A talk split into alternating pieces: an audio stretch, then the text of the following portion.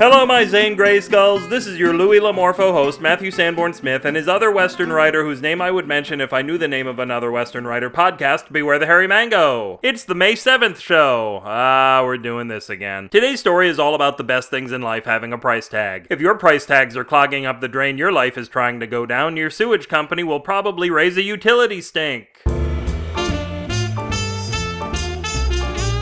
Utility Stink by Matthew Sanborn Smith.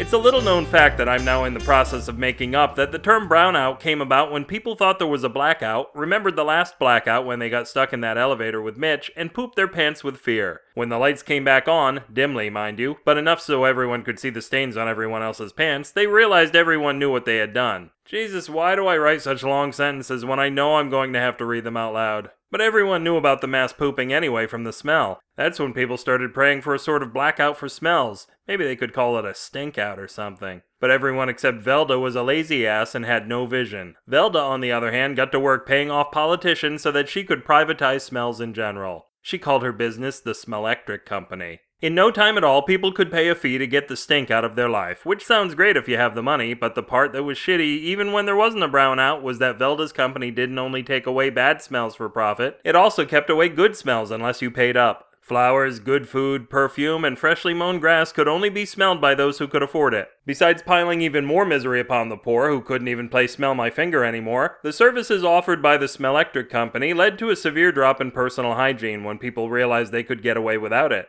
The next threshold for cleanliness occurred at the stage when people had to scratch themselves, and then imitators started looking for ways to privatize itches even though they hadn't worked the kinks out of the technology. Ray Davies refused to budge. Companies like Broadband Itchernet Incorporated and City Water and Sew Itch popped up but couldn't get a foothold, mainly because the foot was too itchy. As it was, some people got through the tough, stinky times by tapping into their neighbor's odor cables and smelling a few cents a month for less than a few cents a month. It all came crashing down around Velda's greedy, unsmelly ass when she was discovered with a hard drive full of smells that were under 18 years old. Even though there was nothing illegal about that, the population was outraged and demanded her immediate resignation, if not from the human race, then at least from the Smellectric Company. They even got an online petition going and amassed 1.2 thousand hundreds of signatures. When the petition was presented to Velda, she was kind of like, What exactly does this do? I can't even get a paper cut from this because it's digital. Before anyone remembered that this was America and they had stockpiles of automatic weapons with paper bullets that could deliver one heck of a paper cut just sitting in their bathrooms, Velda realized what an opportunity she had here. She did resign and gave herself a jillion dollar platinum parachute. The people realized that justice had been served. When the government determined that smells should be for everyone and that even the poorest of Americans had the obligation to pay for them, everyone marveled at how much that didn't stink. If only their perfume outlets hadn't been turned up so high.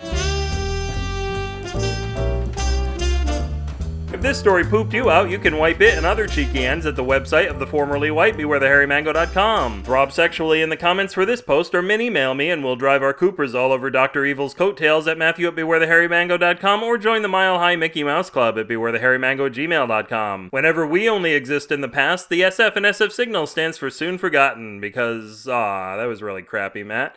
Folks, SF Signal has closed its doors to new content and is sitting like a derelict ocean liner in a sea of blogs for about another month, after which it may sink out of sight completely. Oh, sure, it sounds cold when I say it, but think of all the SF Signal gags I still have for the next 28 shows. Did they ever think of me when they leapt overboard? Anyway, it's a good thing I never worried about whether or not things actually exist, so I'm still going to do them. I have to fill this show up with something, and go to sfsignal.com and read everything you can from their nearly 13 years in existence before you can't anymore. I suggest John DeNardo's startlingly insightful review of Hannu Rajaniemi's The Quantum Thief to get things rolling. Did you feel that? Someone's shaking his fist at me from beyond the blog grave. Listen, my children, and you shall hear of the midnight tweets of twitter.com slash upwithgravity. On the 18th of April in 75, he was still trying to finish up the last few episodes of his goddamn podcast. PayPal is my pal when it transfers money from your accounts to mine through the donate button on the Homer page. Your money will go toward preserving the mango and amber for future generations of fans, at least until Amber's digestive juices kick in, before she realizes realizes the effect of pounds of tropical fruits to a GI tract accustomed to a meat and potatoes diet. Brownout indeed. This podcast zooms through pneumatic tubes for the chance to deliver memos to the studio head at RKO Pictures, who is sure to give us a part in his next big picture once he sees our dazzling handwriting samples, relaying to him that his latest overschedule and over-budget fiasco could be salvaged when our character of an overworked but brilliant handwriting expert is able to piece together that it was King Kong who fell from the Empire State Building and not John Barrymore based on the handwriting samples